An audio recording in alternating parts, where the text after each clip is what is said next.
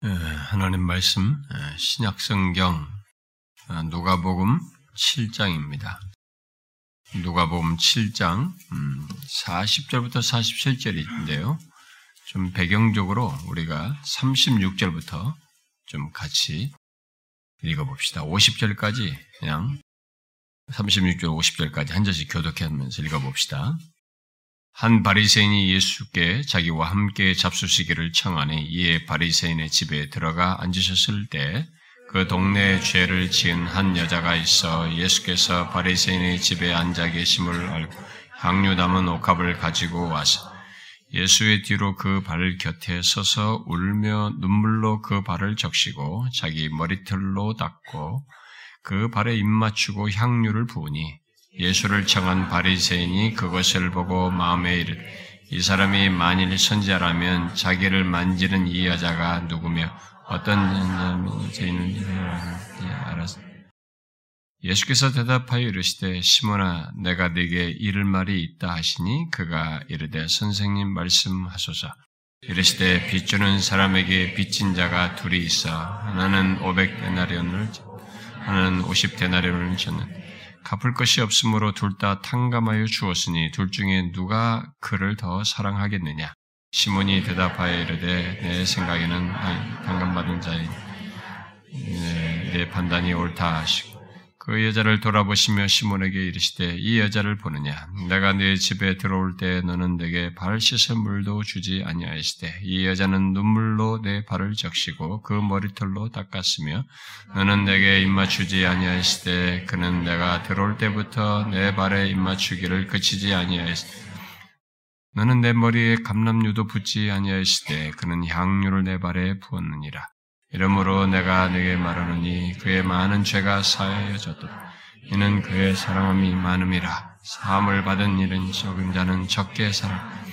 이에 여자에게 이르시되 내 죄사함을 받았느니라 하시니 함께 앉아있는 자들이 속으로 말하되 이나 누구에게 죄도 사하는가 하더라. 다 하십시다.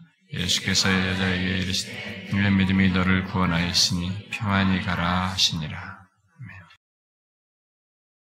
우리들이 매년 오월달에 이렇게 첫 주와 둘째 주의 어린이 줄과 어버이 줄로 지켜온 바를 따라서 이 시간은 자녀에 대한 말씀을 살피려고 합니다. 저는 어느 때에는 어느 해에는 어린이나 부모에 대한 이 말씀, 어린이 줄, 어버이 줄로 이렇게 꼭 정해서 그런 것과 관련된 말씀을 전하지 않고 어린이 줄과 어버이 줄이라 할지라도 그냥 계속 살펴온 말씀을 전하는 그런 때도 가지려고 합니다. 항상 거기에 매이지는 않고, 근데 지금까지는 계속 그렇게 해왔습니다만, 언젠가는 제가 그럴 생각도 하고 있습니다. 어쨌든 오늘은 본문을 통해서 우리들의 자녀들에 대한 교훈을 살펴보도록 하겠습니다. 우리들 중에 자녀로서 살지 않는 사람은 아무도 없습니다. 다 우리들은 자녀로서 살아왔거나 자녀를 낳아서 키우고 있거나 또 교회에서, 교회에서 자녀된 자들을 가르치거나 또 앞으로 나아서든 뭐 가르칠 기회가 있든 어떤 식으로든 우리들은 모두 다 자녀들과 연관되어 있습니다. 당사자도 자녀의 경험이 있고 또 자녀들을 가르치고 섬기는 그런 것과 다 연관이 되어 있습니다. 아, 여러분 오늘 본문을 통해서 음, 자녀로서 나는 어떠했고 또 자녀에게 어떠한가를 한번 아, 좀 생각해 보기를 원합니다.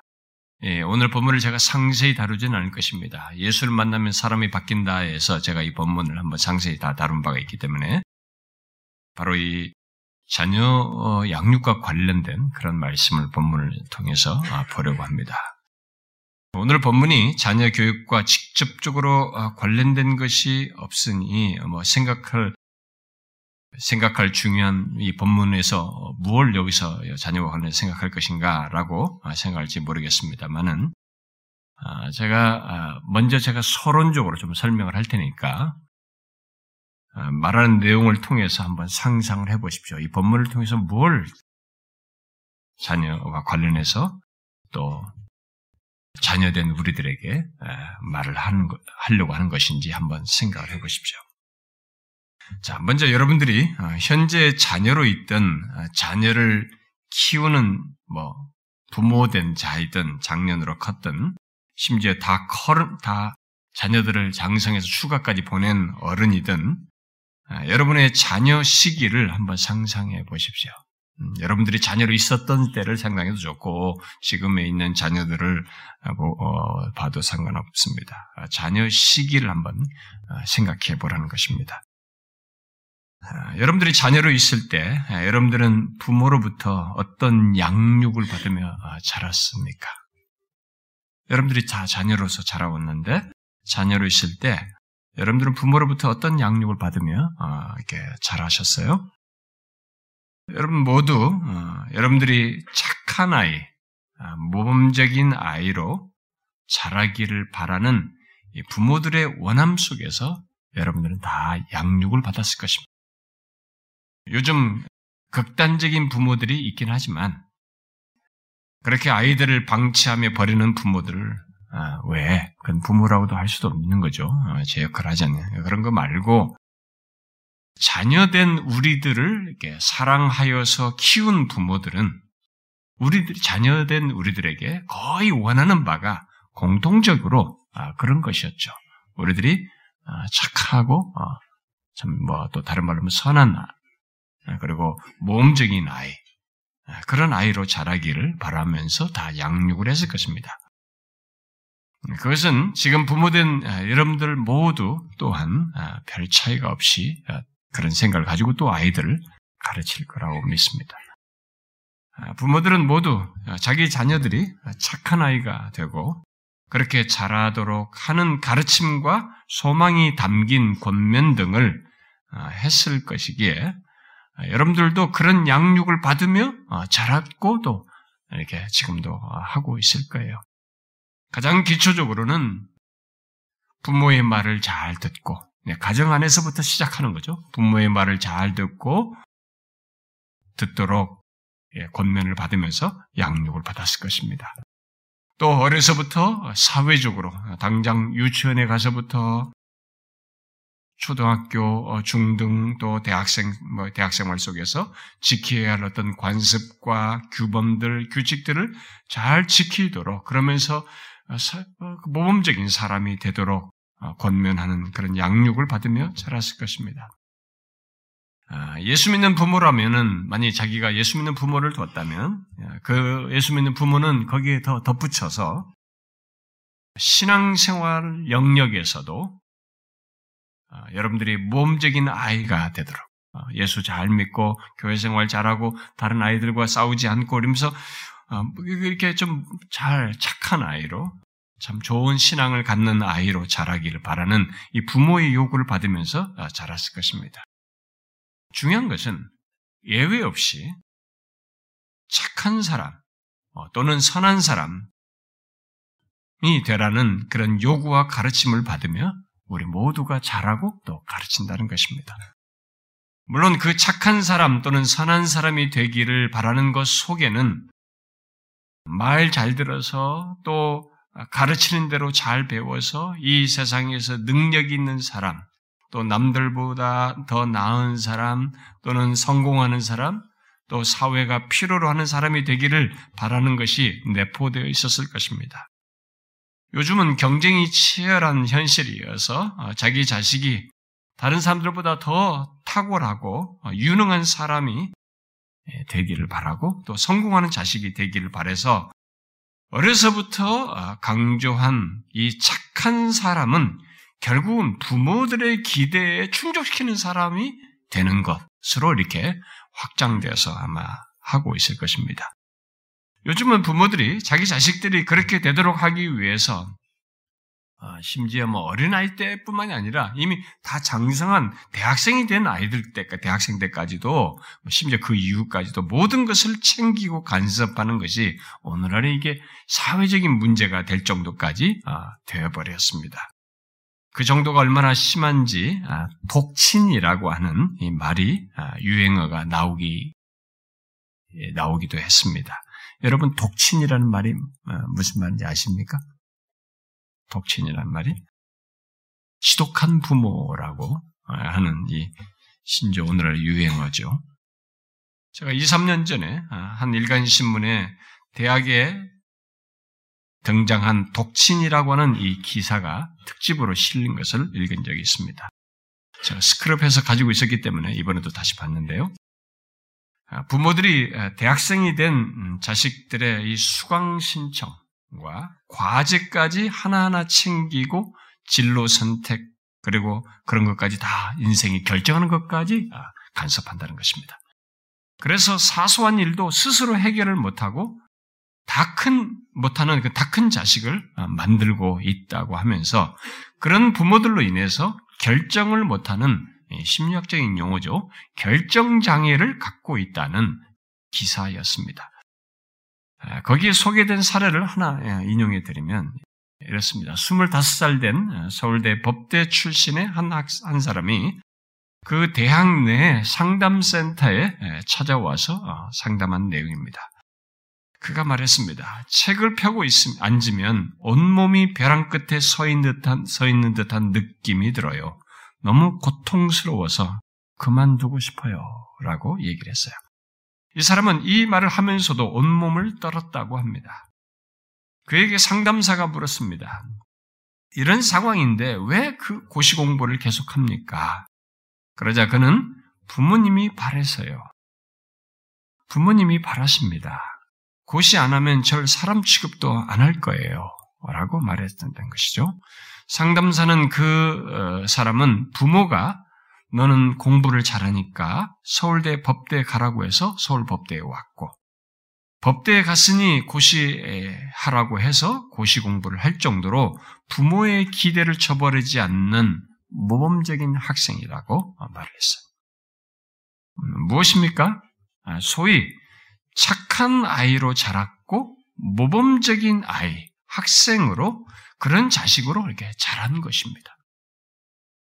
이런 현실에 대해 그 신문은 대학생들이 하나부터 열까지 부모들이 챙겨주고 간섭받던 상태에서 이, 아이, 이 아이들이 다 그렇게 대학생이 될 때까지 그렇게 자라다 보니까 그런 상태에서 이렇게 떠났을 때 스스로 아무것도 결정하지 못하는 결정장애, 자기 생활을 조절하지 못하는 조절장애를 겪는 현실이 이렇게 생겼다라고 기사화했습니다. 뭡니까? 모두 빗나간 자녀 양육으로 인해서 생겨난 사회적인 현실이에요. 현상입니다. 그런데 그런 내용 속에서 곧 부모들이 자녀들에게 어려서부터 착한 아이, 선한 아이, 모범적인 아이를 기대하며 가르치고 양육한 것 속에서 우리가 주목할 내용은 그렇게 자란 아이들에게 생길 수 있는 영적인 장애물이에요. 제가 강조하고자 하는 것은 바로 이겁니다. 그런 아이들에게 생기는 영적인 장애물이 있다는 것입니다. 그게 무엇인지 아시겠어요? 어려서부터 착하다. 또 모범적이다. 너는 어, 참 선하다. 예. 예, 칭찬을 들으면서 어, 자란 이것을 이 아이들이 그대로 믿고 자신은 착한 사람이다. 나는 선한 사람이다. 나는 모범적인 사람이다. 괜찮은 사람이라고 확신함으로써 복음의 필요를 못 느낀다는 거예요. 예수의 필요를 절실하게 못 느낀다는 것입니다. 예수 믿는 사람들조차도 부모 말 잘 들으며 교회 나가고 시키는 대로 잘, 시키는 대로 하는, 어, 잘하는 것, 그리고 가정과 교회 생활을 잘하는 것으로 자신은 착한 사람, 선한 사람이라고 생각함으로써 똑같은 모습을 가지는 그런 일이 똑같이 벌어지는 것입니다.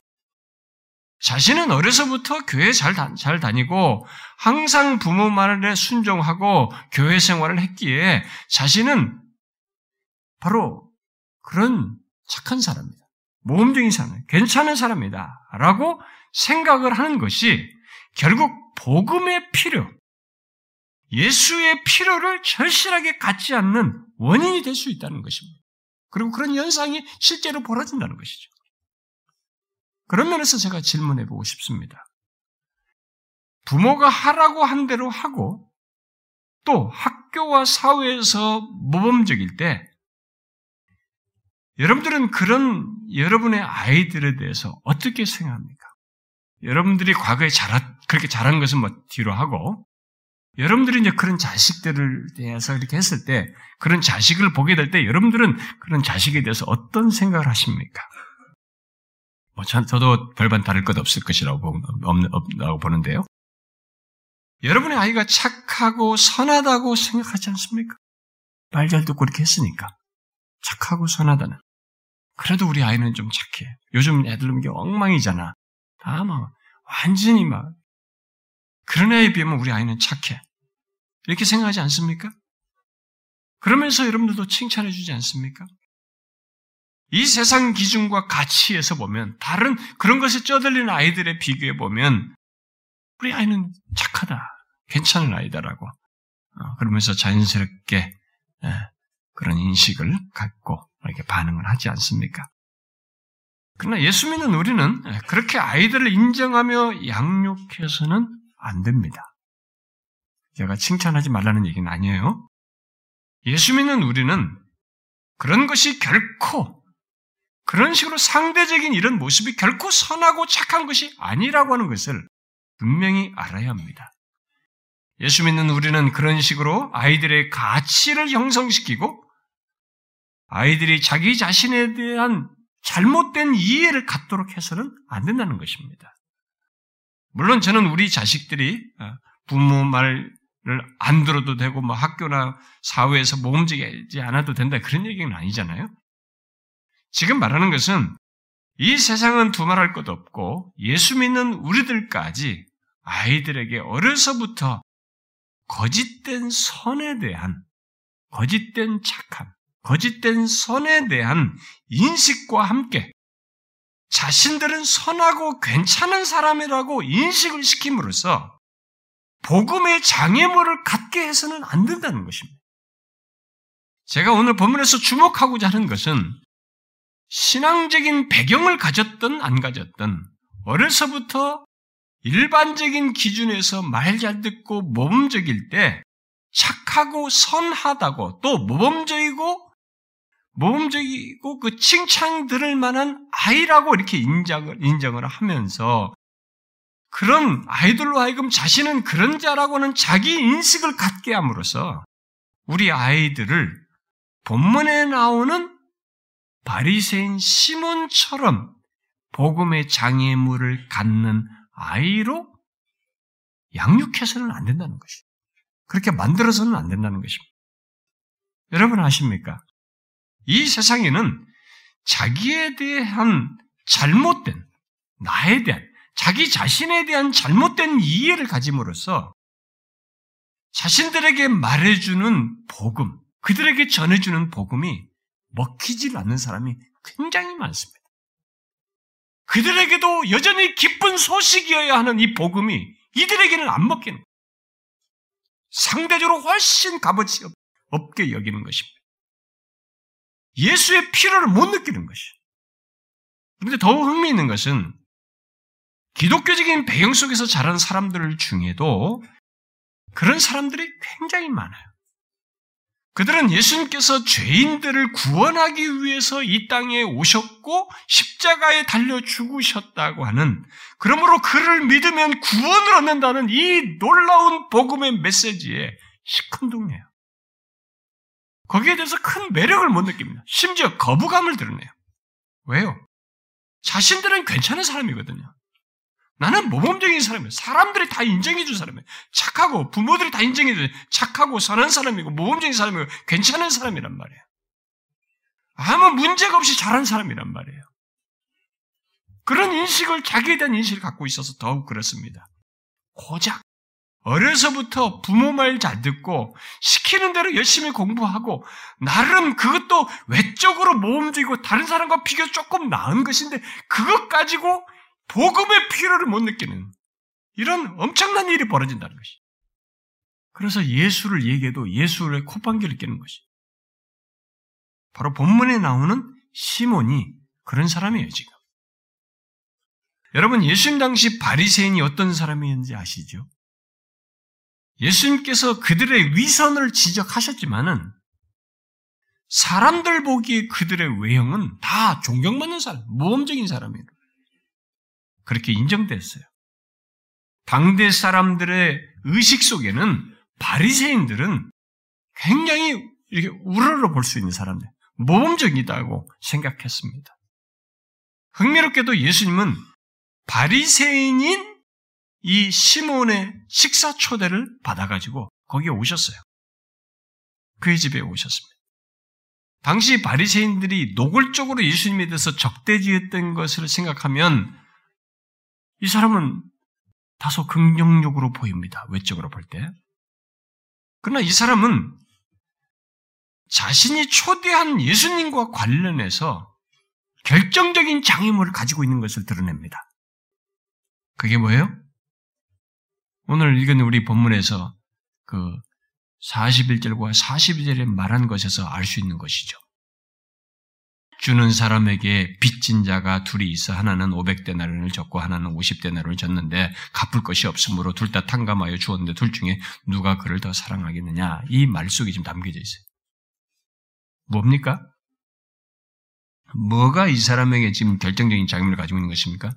자신은 탕감받을 받을 빚이 없는, 죄의 빚이 별로 없는 사람이라고 생각했어요.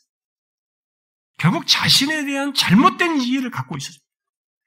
이 예수님의 비유적 표현을 설명 말하자면 여기 바리새인의 시몬은 바리새인 시몬은 자신은 구원받기에 아무 문제가 없는 사람이라는 생각을 했어요. 탕감받을 죄의 빚이 없는 선한 사람이라고 생각하고 있었던 것입니다. 그러다 보니 예수님을 초대해놓고도 그는 그저 예수님을 이렇게 다른 대상으로 보는, 구원의 대상, 구원주로서 보는 게 아니라 호기심의 대상이고, 이 결과를 놓고 보면 그래요. 호기심의 대상이고, 당시 놀라운 소문의 주인공인 이 예수님을 살피는 수준을 넘어서지 못합니다. 결국 그는 예수님을 자신을 구원할 이 구원주가 자기 앞에 지금 와 있는데도 그것에 대한 인식을 못하고 거기에 반응하지 못할 장애물을 자기 자신을 가지고 있었던 거죠. 그분을 절절하게 필요로 하지 않았습니다. 이 사람의 이런 반응을 예수님은 시몬의 집에 찾아온 여인의 반응과 연관시켜서 여기서 지금 말씀해 주시는데요. 여러분, 이 여인이 시몬과 다르게 반응, 보인 반응이 뭡니까? 뭘 이렇게 막 여기 기름을 붓고 이런 외적인 것보다 지금 결정적인 게 뭡니까? 이 여인은 자신은 예수님이 절실하게 필요한 사람이라고 알았습니다. 자기에 대한 인식이 달랐어요. 그래서 예수님을 찾았고 그분에게 자신의 그분이 자신을 구원할 구원주의라고 믿고 나왔어요. 자기 죄를 사해 줄 수 있는 분이라고, 자기같이 더러운 죄인을 사해 줄 수 있는 분이라고 믿고 나와서 그에게 최대한의 모든 사랑을 쏟는 경의와 사랑을 표현한 것입니다. 이 둘의 차이가 뭡니까? 그 무엇보다도 그 둘은 자신에 대한 이해에서부터 차이가 있어요. 시몬은 탕감받을 것이 거의 없는 사람, 예수님의 필요를 느끼지 않을, 않을 정도로 자신을 괜찮은 사람, 선한 사람, 그런 사람으로 자기를 인식했습니다. 생각했어요. 그러나 이 여인은 자신은 탕감받을 빚이 너무 많은 사람을 생각했습니다. 죄가 너무 많은 죄인이라고 생각했습니다. 그 차이에서 그 둘은 예수님에 대해서 다른 반응을 보인 것입니다. 시몬은 예수님을 그저 알아보려는 수준이었고 이 여인은 자기 같은 자의 죄를 사실 수 있는 구원주로 알고 이분을 그래서 절실하게 필요로 했습니다. 그런 마음으로 찾았어요. 시몬은 어려서부터 하나님의 율법에 나름 철저하고 부모와 주변 사람들로부터 칭찬을 들으면서 자기 자신에 대해서 선한 사람, 괜찮은 사람이란 인식 속에서 자라온 사람이에요. 그리고 어느 때부터라도 바리새인의 전통 속에서 들어가서라도 그런 인식으로 자기를 계속 인식하면서 보내온 사람입니다. 그러니까 이 누가 보면 뒤에 십팔 장에 보면 예수님께 나온 부자 관리가 이제 부자 청년 얘기가 나오잖아요. 이 부자 관리가 어려서부터 어, 자기는 어땠다고 말합니까? 나는 어려서부터 하나님의 계명을 다 지켰습니다라고 예수님께 말했습니다. 바리새인들은 이런 관리보다도 이 젊은 청년보다도 더한 사람들이에요. 외적으로 보면 더 철저하고 그래서 다른 사람들의 존경을 받는 그런 대표적인 대상입니다. 그래서 자신들은 다른 사람들과는 다르다라고 하는 의식, 모범적이다, 선하다라고 하는 이런 확신을 스스로 가지고 있었기 때문에 다른 사람들이 예수님을 구원주로 생각을 해도 자신들은 그런 차원에서 예수님을 필요로 하지는 않았습니다. 그야말로 관심의 대상이지. 예수님을 지금 관심의 대상. 너무 많은 사람들이 막 따르니까 정말 이 사람 도대체 뭘까? 관심의 대상이요, 연구 대상이요, 호기심의 대상이지. 알아보고 싶은 대상인 것입니다. 여러분 지금 제가 무엇을 말하는지 아시겠습니까?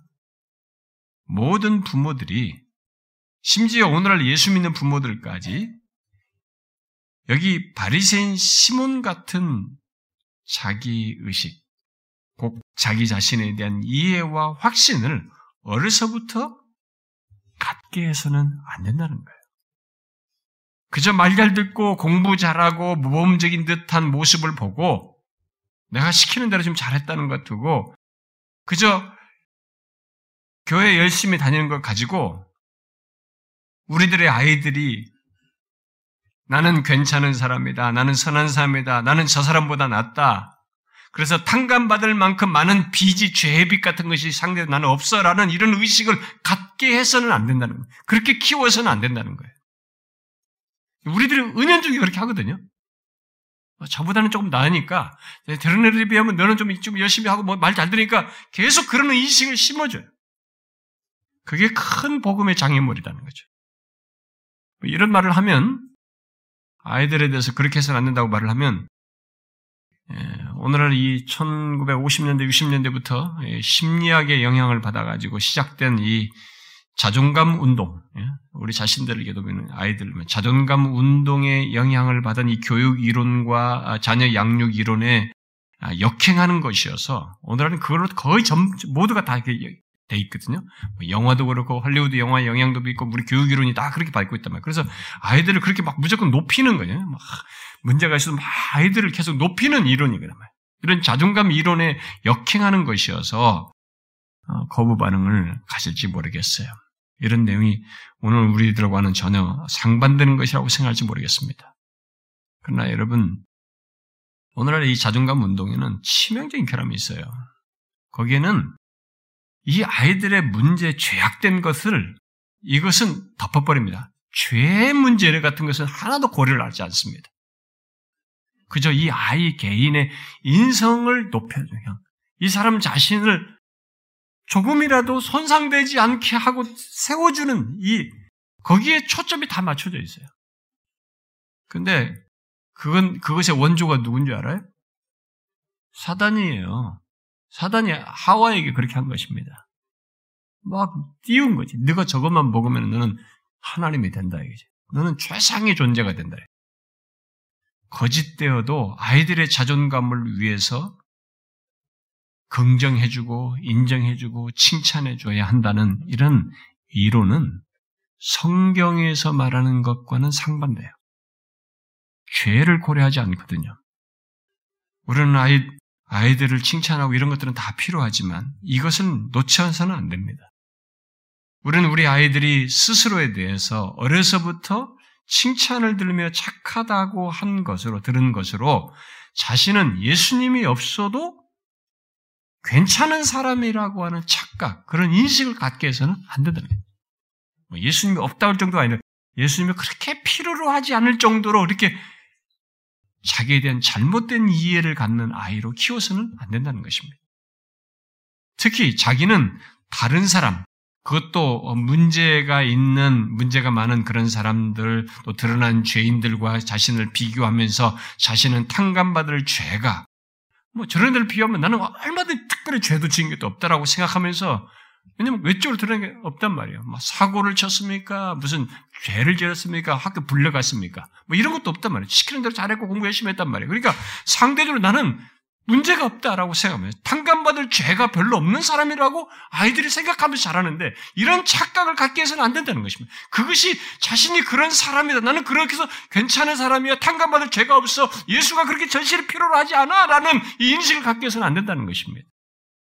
제가 알기로 오늘날 교회 안에는 어려서부터 모범생으로 칭찬을 받고 자란, 그래서 다른 다른 자녀들을 그렇게 어려서부터 칭찬을 듣고 자라가지고 지금은 장년이죠. 성인이 다 됐지만 그 성인이 된 그런 사람들 중에 적지 않은 수가 신앙생활을 진실하게 하지 않는 것을 많이 봤어요. 여전히 모범생, 모범생 수준에서 결국 순종과 의무 차원에서 한 교회 생활하는 것 정도, 이런 사람들 제가 많이 봤습니다. 왜 그런 결과가 있는 줄 아십니까? 여러 가지로 설명할 수 있겠지만 그 중에 한 가지 이유는 자신은 괜찮은 사람이라고 생각하고 있고요. 그런 생각을 하기 때문입니다. 그들은 어려서부터 착하고 선한 사람으로 칭찬들으며 자랐고, 그 가운데서 대학에 가고 직장에 들어가고 또 어? 무난하게 살면서 자신들은 여전히 선하다, 별 문제가 없다라고 생각하는 것이죠. 특히 그들은 자신들은 자기들보다 아, 모범적이지 않은 사람들을 비교하면서 자기들에 대해서 더 큰 확신을 갖는 것이죠.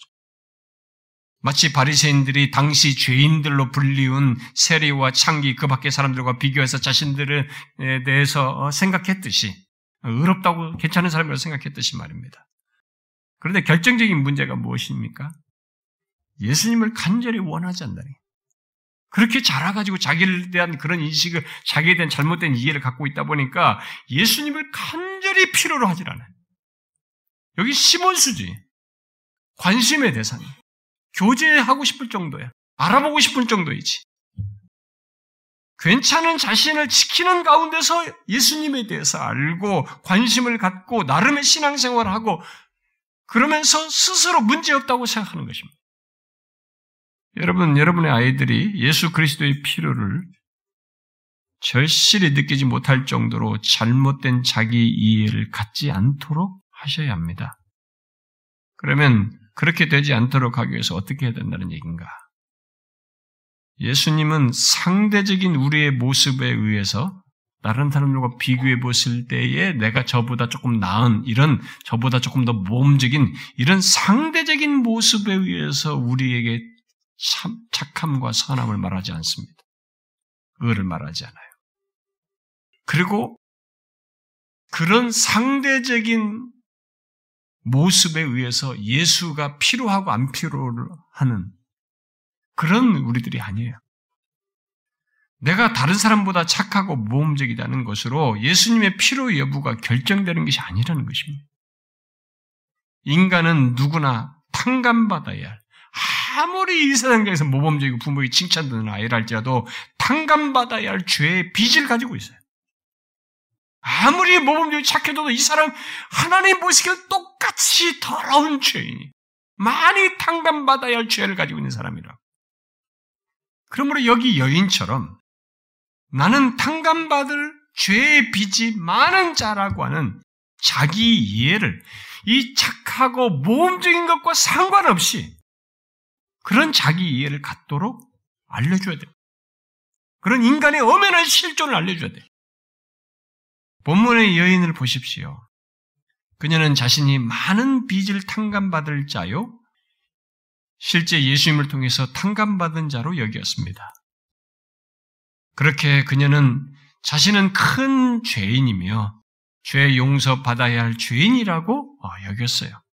그래서 사람들을 고치고 죄 사하시는 예수님에 대한 소문을 듣고 그가 자기 같은 자도 구원할 분으로 믿었고, 그래서 내적으로 자신의 죄를 깊이, 깊이 뉘우치며 자기의 죄를 사해 주실 예수님께 존경과 애정을 표했습니다.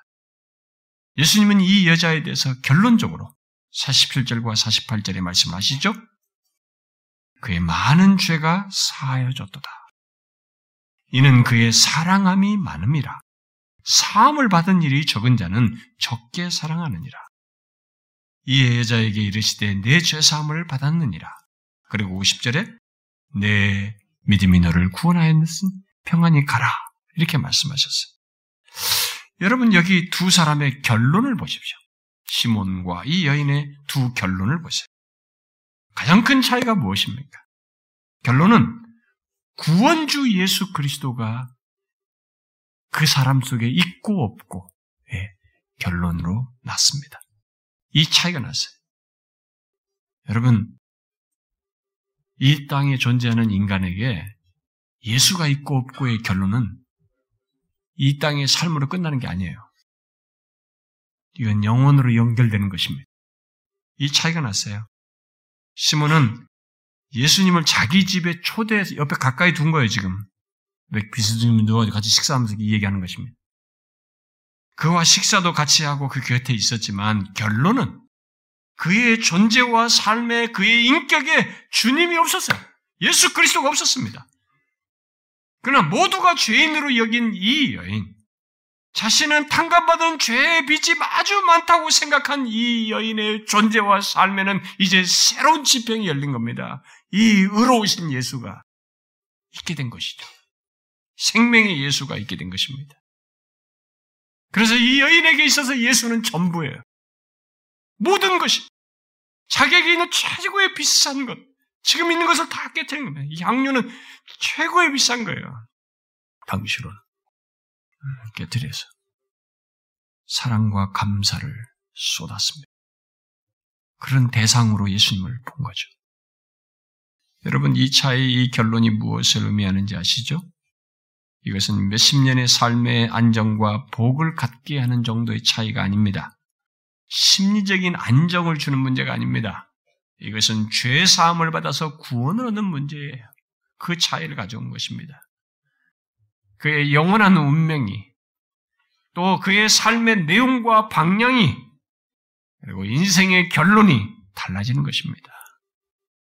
여러분 우리들의 아이들에게 이 결론을 갖게 하기 위해서 우리들은 먼저 예수 그리스도의 필요를 못 느끼게 하는 잘못된 자기 이해를 갖지 않도록 항상 염두에 두고 가르쳐야 됩니다. 말 잘 듣고 모험적인 것을 칭찬해 주는 것으로 자신이 선한 사람, 탕감받을 죄의 빚이 별로 없는 사람이라는 이런 착각을 갖지 않도록 해야 됩니다. 여러분 부모를 되게 잘하는 아이들이 그런 의식 가지고 자라요. 가지고 성인이 돼서도 교회를 그런 식으로 예수님을 믿는 것도 그런 식으로 믿는단 말이에요. 바리새인 수준을 못 넘어서는 거죠. 그렇게 자라서 지금 그런 현상이 많이 있기 때문에 우리는 그걸 경계해야 된다는 것입니다. 대신 탕감받은 죄가 많은 자, 하나님의 은혜가 절실히 필요로 한 자라고 하는 사실을 이 우리 아이들이 사무치게 알도록 가르쳐야 됩니다. 너는 네가 아무리 이렇게 모험적이고 내 말 잘 듣고 이렇게 뭘 해도 남들보다 월등하고 잘난 것이 있어도 너는 하나님의 은혜가 절실하게 필요로 한 자이다. 탕감받을 죄가 많은 자이다. 그분의 은혜가 없으면 너는 너의 인생의 궁극적인 운명의, 운명은 아무 의미가 없다. 몇십 년짜리 그게 전부다. 그걸 가르쳐야 되는 것이죠. 자녀들이 잘한 것을 칭찬해주고 또 계속 잘하도록 용기를 북돋는 말과 권면, 필요하면 칭, 이 장점을 말해주면서 칭찬해주는 것은 뭐 우리가 당연히 해야 합니다. 그러나 그것으로 자신들이 탕감받을 죄의 빚이 많은 자인 것을 인식하지 못하고 고작 다른 사람들과 비교해서 자신은 괜찮은 사람이라는 생각 속에서 하나님의 은혜를 절실하게 필요로 하지 않고 예수 그리스도를 절실하게 구하지 않는 이런 아이를 만드는 것은 우리가 크게 잘못하는 것이, 크게 잘못 가르치는 것입니다. 그렇게 자라면 예수 그리스도를 인격적으로 만나는데 장애물을 자기 안에 갖게 돼요. 여러분 자녀들에게 선에 대해서 정확한 이해를 어려서부터 갖도록 가르쳐야 됩니다. 말 잘 듣고 학교와 사회에서 규범과 법을 잘 지키는 것으로 자신이 의로운 사람인 것처럼, 네가 제대로 된 선을 가진 것처럼 이렇게 생각하면 안 됩니다. 그렇게 갖도록 가르치면 안 되는 것입니다. 성경에서 말하는 참선, 의라고 하는 것은, 하나님이 인정하시는 이 선과 의라고 하는 것은 그런 상대적인 도덕적 행위에 의해서가 아니라고 하는 것을 명확히 가르쳐야 됩니다. 그것은 단순히 교회에서 성경 공부 시간에 뭐 가르치고 교리 공부에서 가르치는 이 정도가 아니라 일상 속에서 순간순간 상황 상황에서 자기가 잘났다고 여기질 그 순간 사건 사건 속에서 가르쳐야 돼요. 그걸 알게 해야 됩니다.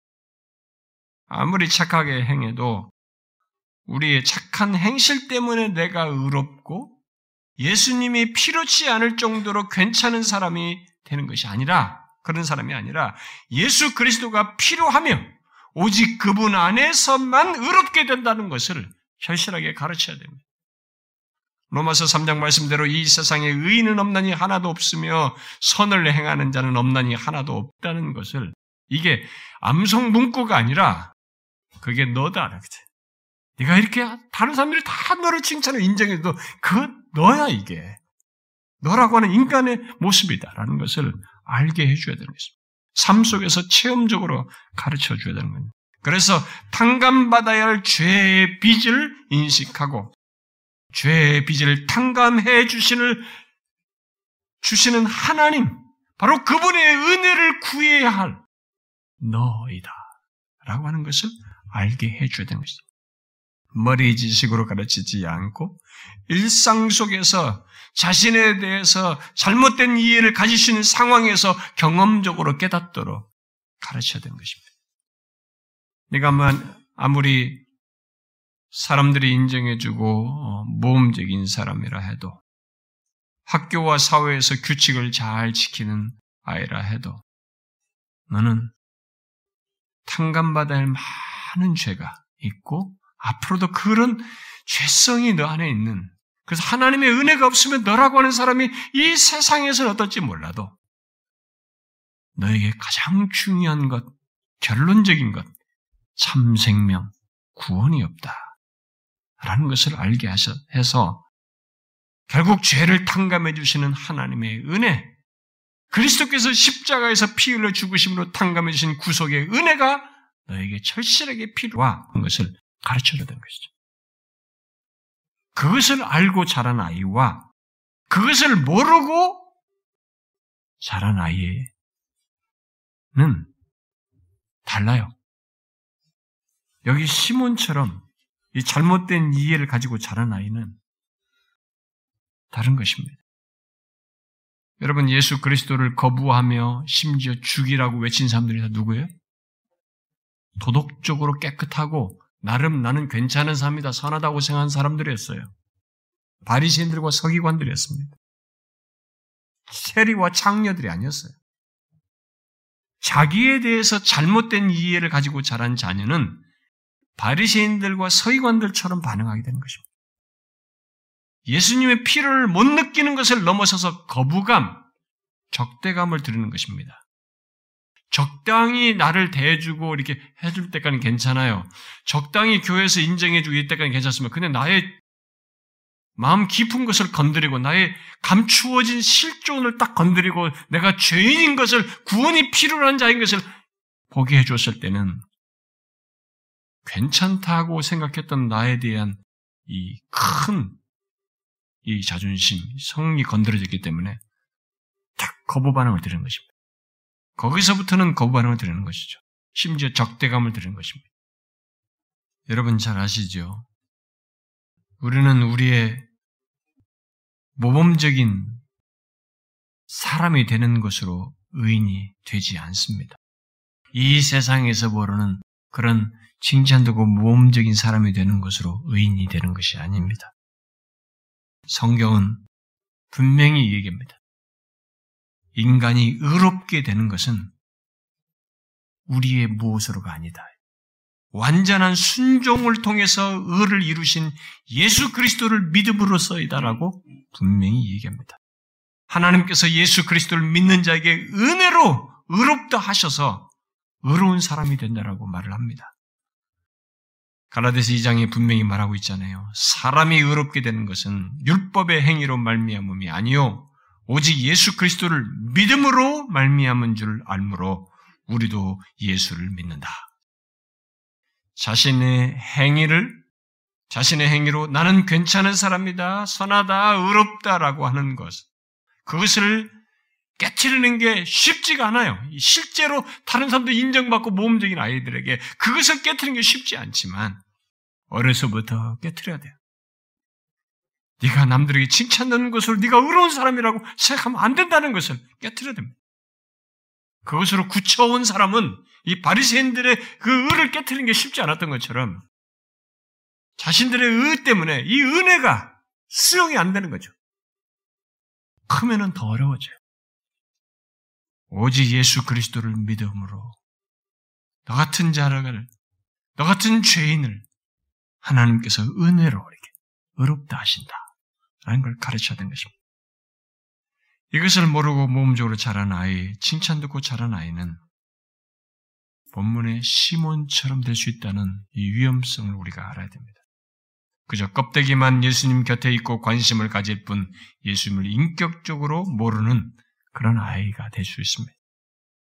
아니, 극단적으로는 그 누구보다도 선해지려고 하고 칭찬 들으려고 했기 때문에, 항상 모범적이라고 했기 때문에, 그렇게 했던 바리새인과 서기관들이 예수님을 죽음으로 내몰았듯이 예수님에서 적대적일 수 있어요. 그런 현실이 많습니다. 실제로 어려서부터 이렇게 모범적이던 사람이 장성해가지고 예수에 대해서 적대적이에요. 그런 경우가 있어요. 저는 어려서부터 부모 말 잘 듣고 모범생으로 자란 사람, 사회에서 인정받고 칭찬받는 사람들이 예수님을 적당히 믿거나 예수님에서 적대적인 거 많이 봤어요. 우리들의 아이들이 그렇게 자라지 않도록 여러분 일찍부터 본문의 여인이 알고 경험한 은혜의 이 탕감받을 죄가 많은 나이기 때문에 은혜가 필요로 하다고 하는 그 은혜에 반응하는 아이, 자신에 대한 바른 이해를 가지고 은혜를 구하는 아이로 양육해야 됩니다. 특히 우리들의 아이들이 자기가 스스로 잘해서 인정받고 칭찬듣는 삶의 방식, 네가 이렇게 잘했을 때마다 거기에 대해서 칭찬듣고 인정받는 이런 삶의 방식이 아니라 새로운 삶의 방식이 있다는 것을 가르쳐줘야 됩니다. 어떤 새로운 삶의 방식입니까? 우리가 잘나서 인정받는 게 아니라 그리스도께서 행하신 것 안에서 그가 모든 우리에게 필요한 요구되는 것을 다 순종을 하심으로써, 완전한 순종을 하심으로써 우리에게 은혜를 주어서 나 같은 죄인을 탕감하셔서 그 탕감받은 자로서 사는 이 은혜로서 사는 삶이 있다고 하는 것을, 이런 새로운 삶의 세계가 있다는 것을 가르쳐줘야 되는 것입니다.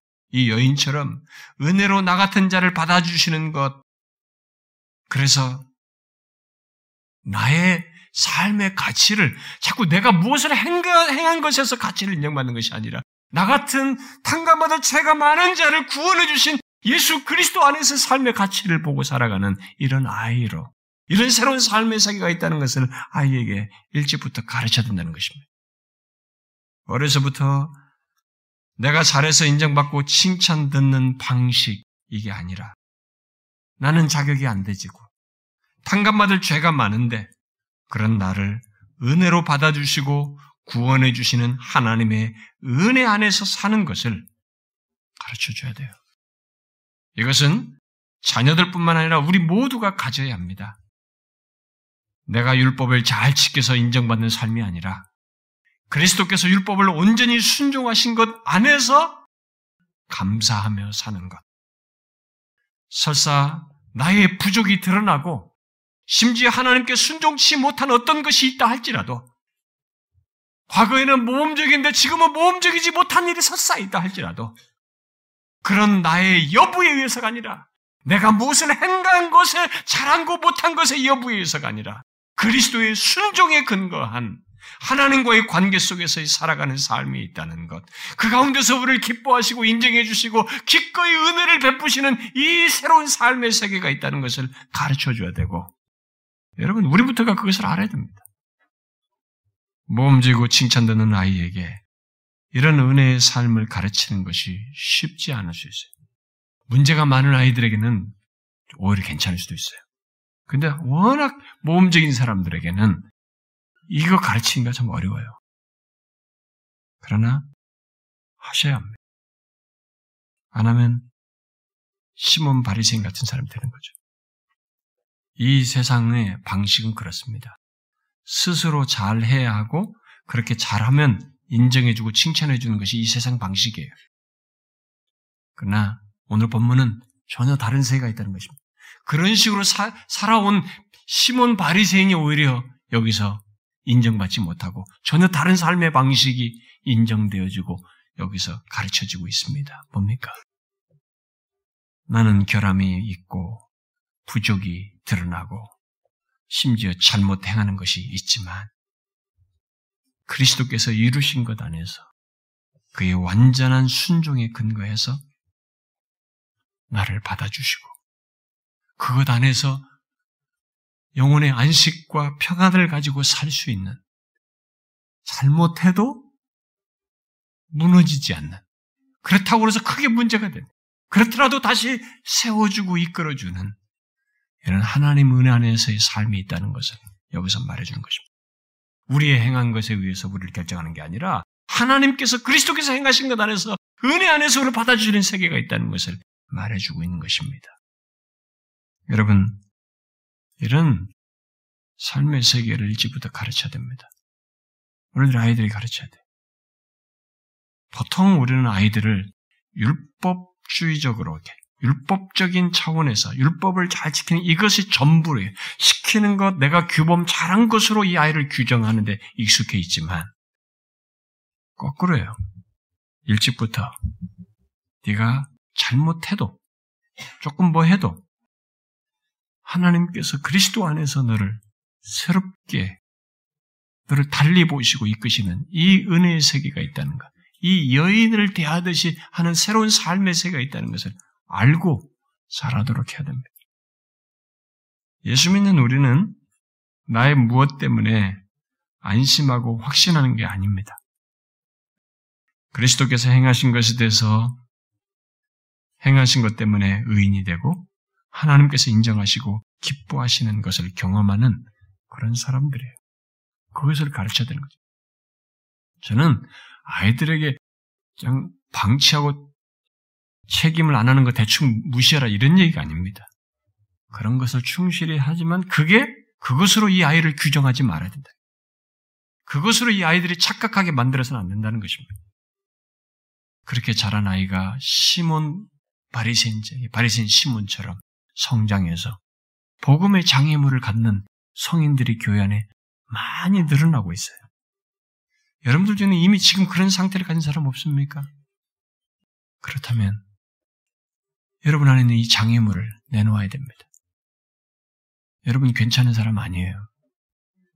그동안 사회에서 인정받고 착하고 모험적이 살아왔어도 그건 우리끼리 얘기입니다.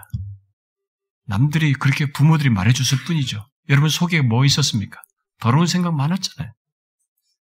미움, 더러운 거, 추한 것들, 음란한 것들 얼마나 많았습니까? 성장 과정에서부터. 남들 겉으로 드러난 것 가지고 얘기했지 속에 썩은 것이 얼마나 많았습니까? 욕심? 저 사람은 겉으로 했을 뿐이지, 나는 겉으로만 안 드러냈을 뿐이지 속에서 가지고 있던 게 얼마나 많았습니까?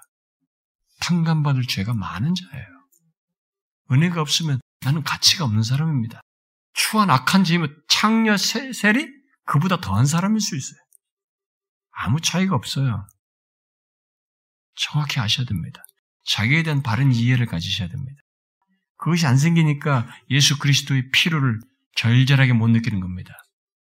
연구 대상이에요, 예수가. 아니에요. 예수를 만나기 전에 인간은 달라지지 않습니다. 그 탕감받을 죄를 그대로 지닌 채 죄악 가운데 사는 것이에요. 그러나 예수 그리스도를 만남으로써 탕감받고 탕감받은 뒤에 자신의 부족이 드러나도 나에 의해서 사는 것이 아니라 그분이 이루신 것 안에서 삶을 사는 은혜의 삶을 그 다음부터 갖게 돼요. 전혀 다른 삶의 세계를 가는 것입니다. 이 세상에는 두 개의 삶의 방식이 있는 것입니다. 내가 행한 것에 의해서 칭찬받고 잘 나가는 삶의 방식이 있고, 하나는 나의 부족과 심지어 잘한 것이 있든 못됐든 간에 그리스도께서 행하신 것 안에서 사는 삶의 방식이 있는 거예요. 이 삶의 방식을 여러분과 저도 알아야 되고 누려야 되고 우리 아이들에게도 가르쳐야 되는 것입니다. 우리 모두가 그러기를 바랍니다. 기도합시다.